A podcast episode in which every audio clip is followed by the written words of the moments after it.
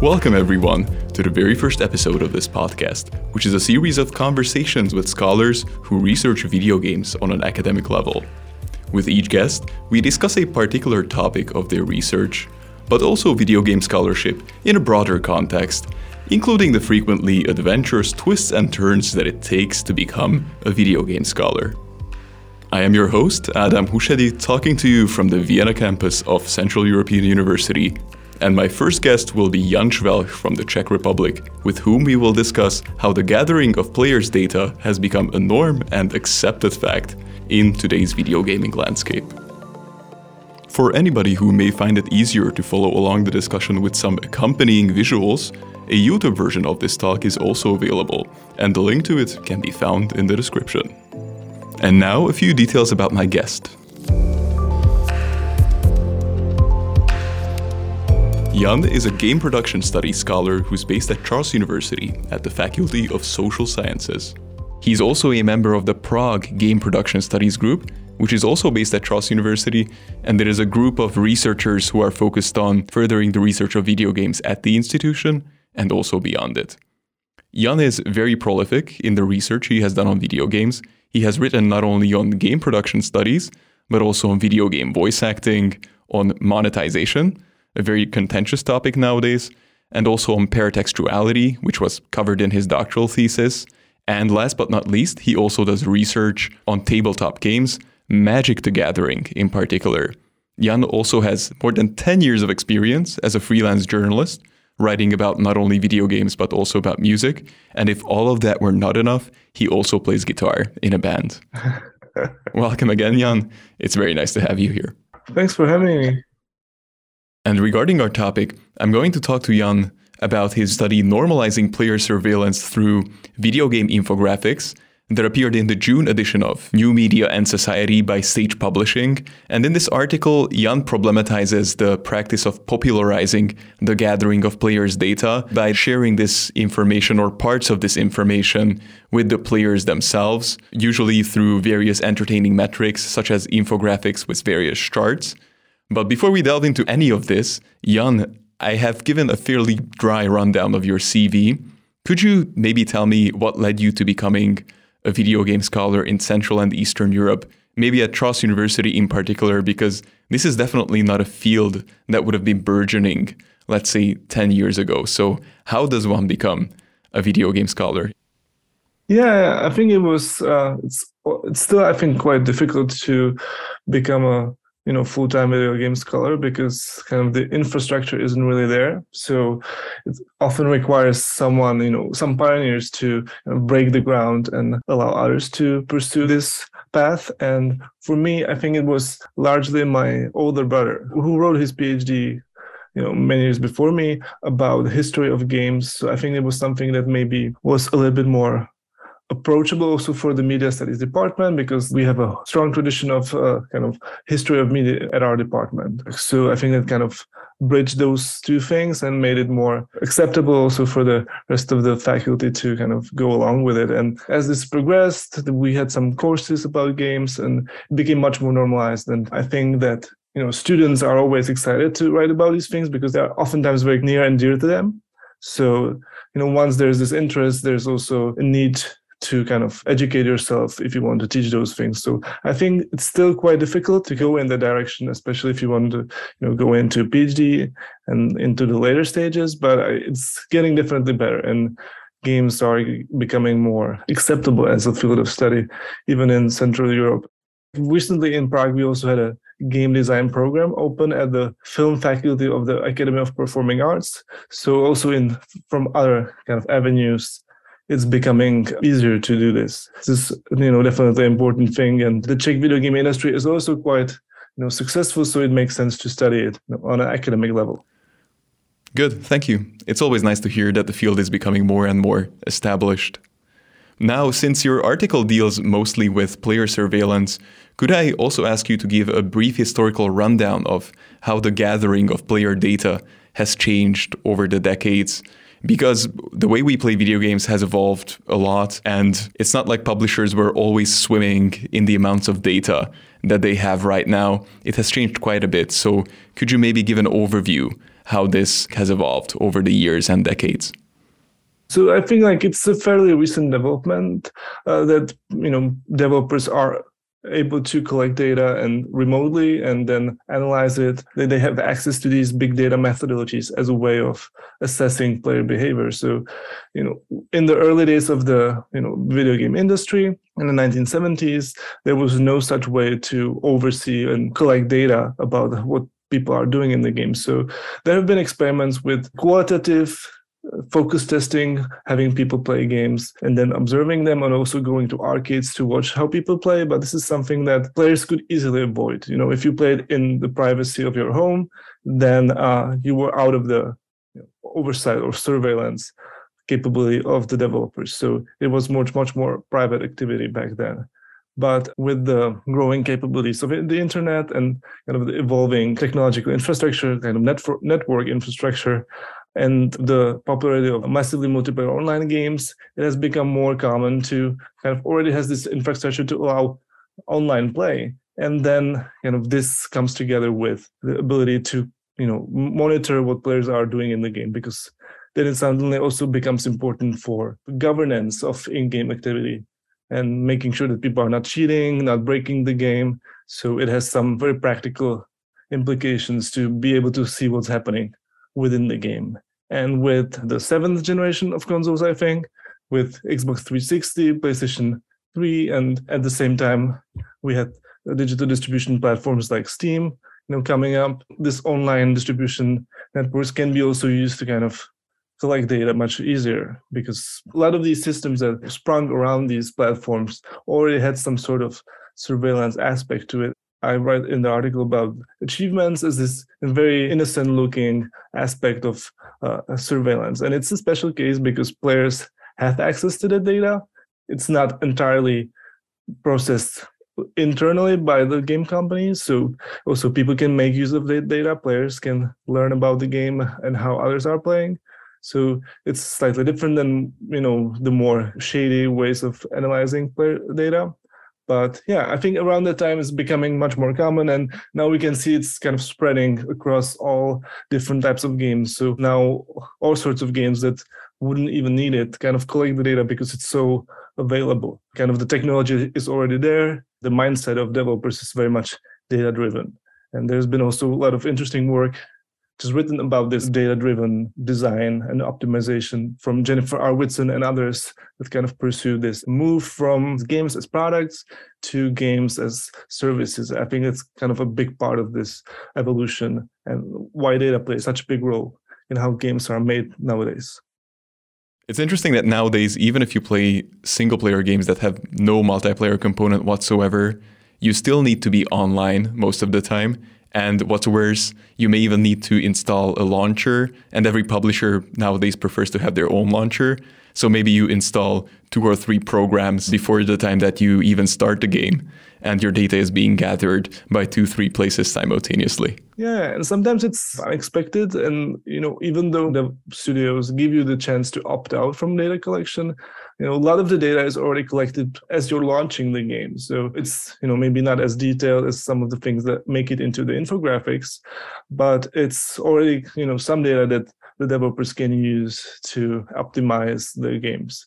So a lot of these things kind of happen even before you launch the game you know through steam through these launchers and other things. And engines themselves i know that unity was collecting data kind of that was the automatic way if you didn't kind of tamper with the engine settings it was sending some data to the company about what hardware are people playing the game on and so on.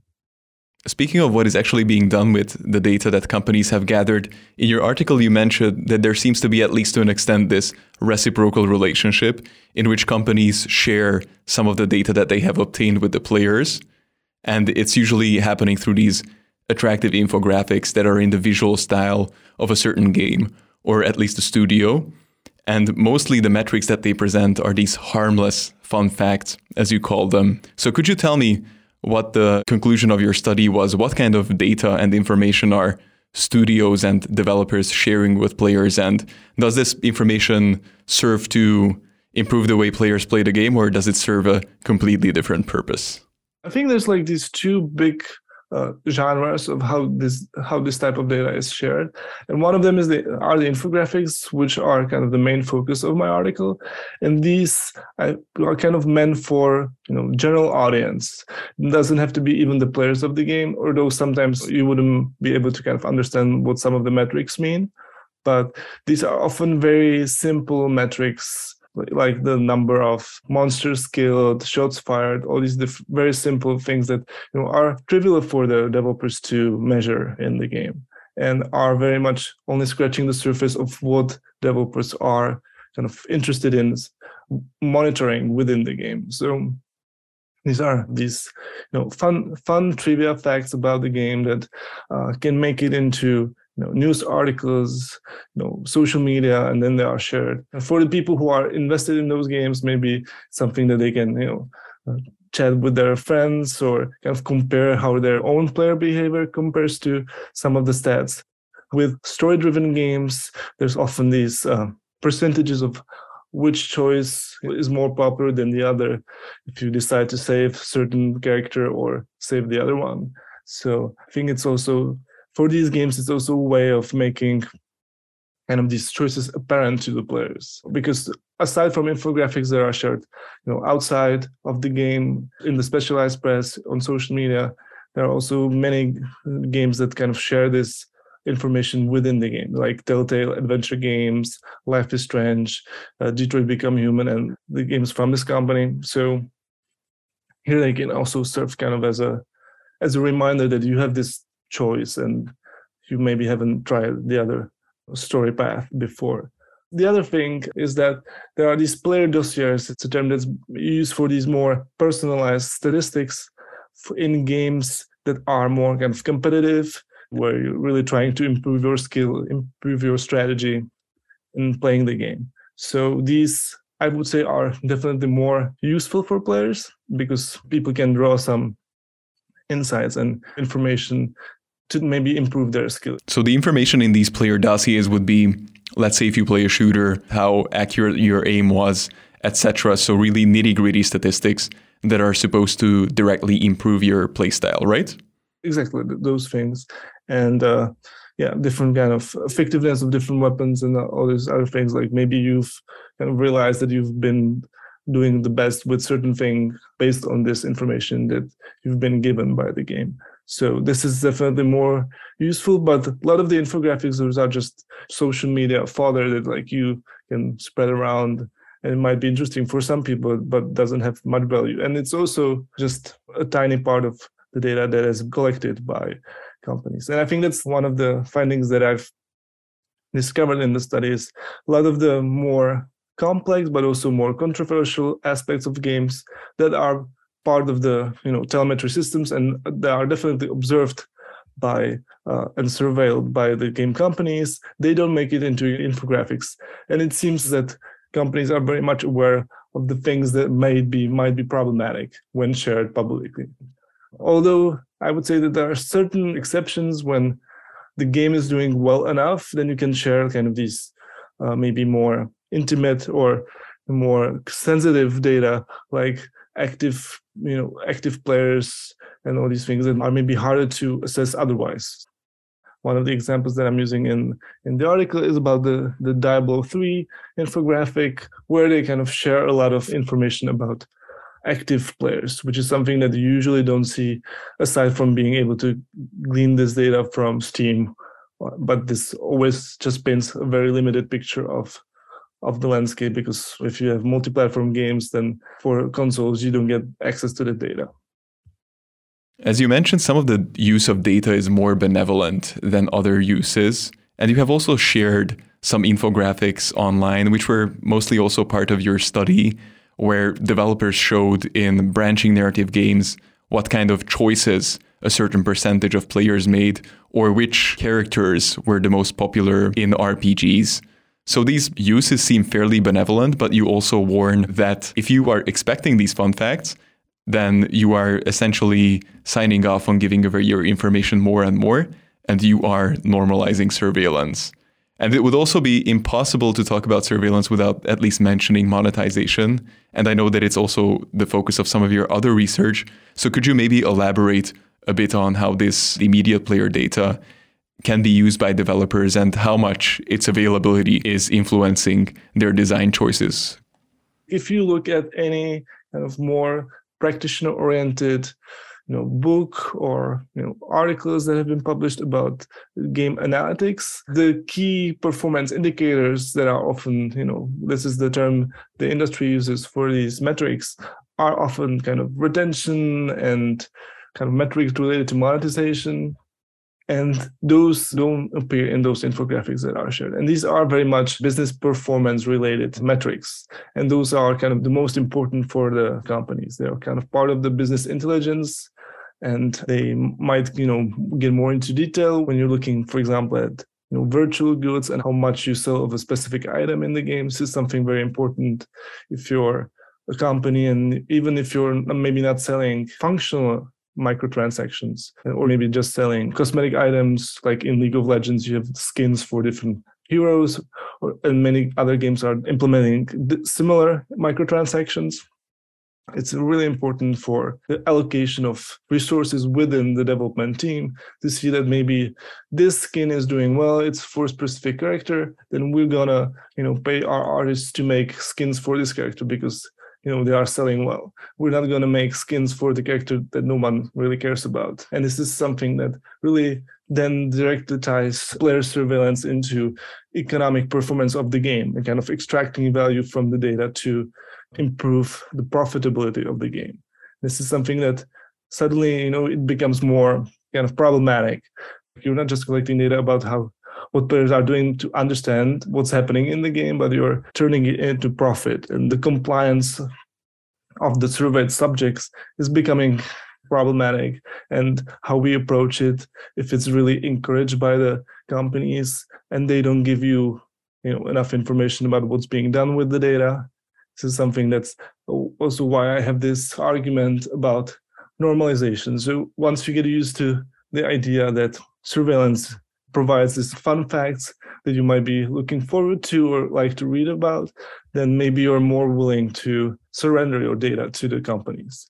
And of course, this is I'm looking at the infographics, looking at the where they're constructed. So in my article, I'm not really talking to the players and how it affects them but drawing on other studies from surveillance studies area, which have talked about how this just this presence in general discourse suddenly normalizes surveillance because people are kind of getting used to it and they don't object as much as they might otherwise if there would be more critical voices in the specialized press about these things or in gaming communities. I recall you using the term coveillance in the article at one. And we really did get used to being able to see how our friends and millions of other people are performing in the same games that we are playing. And it's incredible how we're actually seeing the data of millions and millions of people. And as you have mentioned it, it's sometimes even gamified. So in games like Detroit Become Human or the Telltale games, it's even integrated into the game itself, seeing the percentage of people who have made one choice or the other choice. But even though we're seeing the data of millions of people here and it may appear like mass surveillance, it actually seems to be one of the least problematic ways how this data is being used. I think like with certain games like sharing your data, it's more a question of privacy, like just purely of privacy. Like you're not being exploited specifically they're not turning your data into profit you know directly so i would say like in these story driven games of course when the whole community kind of submits to it and shares the data, everyone's kind of getting something out of it. It's of course, in that specific case, it's not as problematic, but we know that like these telemetries are very much pioneered and improved due to the, the games as service uh, titles, which are using it for generating profit and these more uh, you know problematic means. As a whole, it's always kind of hard to maybe looks too clear cut, uh, these distinctions. But yeah, in specific games, it's definitely less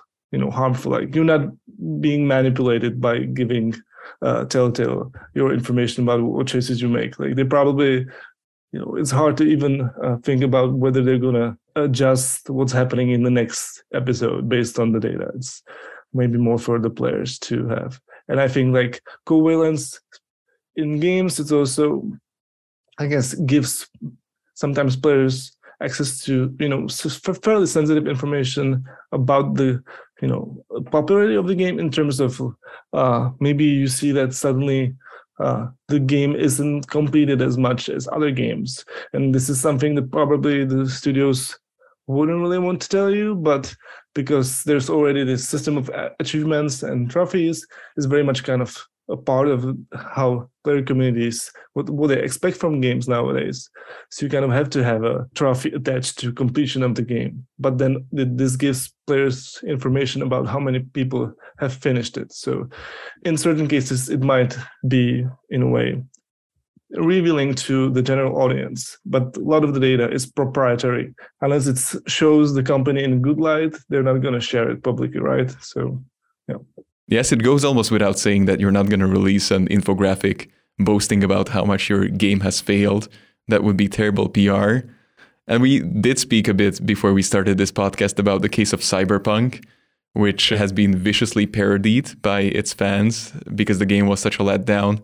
So after the studio has released infographics about how many players have bought the game, how many enemies they have killed, etc., players have actually gone through the trouble of mimicking these infographics and they made their own statistics about how buggy the game was, how much of a letdown it was, how many features were missing, and then even adapted the color palette, the graphics, and whatnot of the infographics. They really put in the work, and it was this really, really vicious fan feedback. So it goes to show that these campaigns can maybe misfire if your game is not perceived good enough or worthy enough. Yeah, that's a really uh, funny example, and especially like yeah, with Cyberpunk, there were you know many controversies connected to the game, but yeah, then it's you're kind of really running into the creativity of players, what they can do when you're boasting about something in the game that's not really hasn't really performed up to the expectations. Yeah, you're you know, exposing yourself to critique very easily.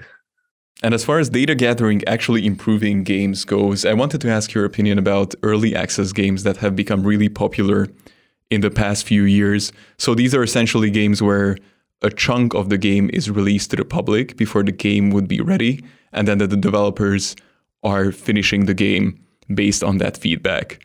And the most positive example of this would be probably Larian Studios, who are behind the Divinity series and who are developing Baldur's Gate 3 right now who are famous for releasing a limited chunk of their game a few years before the final release and then polishing the final game based on the feedback and the data that they get from players for this. And this seems to be working well for them, but is there maybe a potential for exploitation here? Because you are essentially using players as unpaid interns to finish your game. Even though, in the case of Larian, they have been getting much, much better games for it. So, what do you think about this practice of letting players help finish your game with their player data? I think it's really interesting case and like there are many other examples. I think it goes back to these like really old discussions about critical political economy that looks at you know different user generated content and just user participation as kind of exploitable activity and that it provides free content or free labor to media corporations. And of course, you know, in a way that's true. And early access games are outsourcing, you know, a lot of the things that quality assurance uh, departments would be doing. But at the same time, I think players are often very willing to put in the free labor to be able to um, kind of influence the development of the game to make it you know much more to their liking to fulfill their kind of expectations and there's been work you know in with fallout communities and how they wanted to interact with bethesda and you know other examples. So there are like more ways to look at it. So i would say that it's a difficult case and it's always depends on how the specific company is uh, treating their fans and whether they're kind of listening to their feedback or just are using it to kind of bug fix. Are they giving players enough kind of agency in the design process and are they listening maybe to more kind of qualitative opinions, not just you know people are you know having difficulty passing certain things, so we're gonna adjust the difficulty, or are we going to change the quest because people are not happy how we represented something in the game or something like that? So uh, I think then we have to really look at know, the specific cases and how it's implemented. There's also an important distinction, I think, that also David Murphy makes in his article about this Call of Duty update debacle, was published in Game Studies. It was a patch that nerfed some of the really niche playstyles that revolved around uh, quick scoping, which is this you know trick when the player scopes in with a sniper rifle very quickly and then kind of abuses and exploits the auto aim assistance in the game. So it's a way of abusing sniper rifles more as a close quarters weapon also. So this is something that one patch uh, for Call of Duty has made it weaker compared to other playstyles in the game. And there were uh, big protests online from people who were using it and uh, kind of the justification from the company, from Activision and its studios, was that it's in, a minority. You know, people are not really using it, and like this is some why we feel like it's justified for us to make it much less effective than before.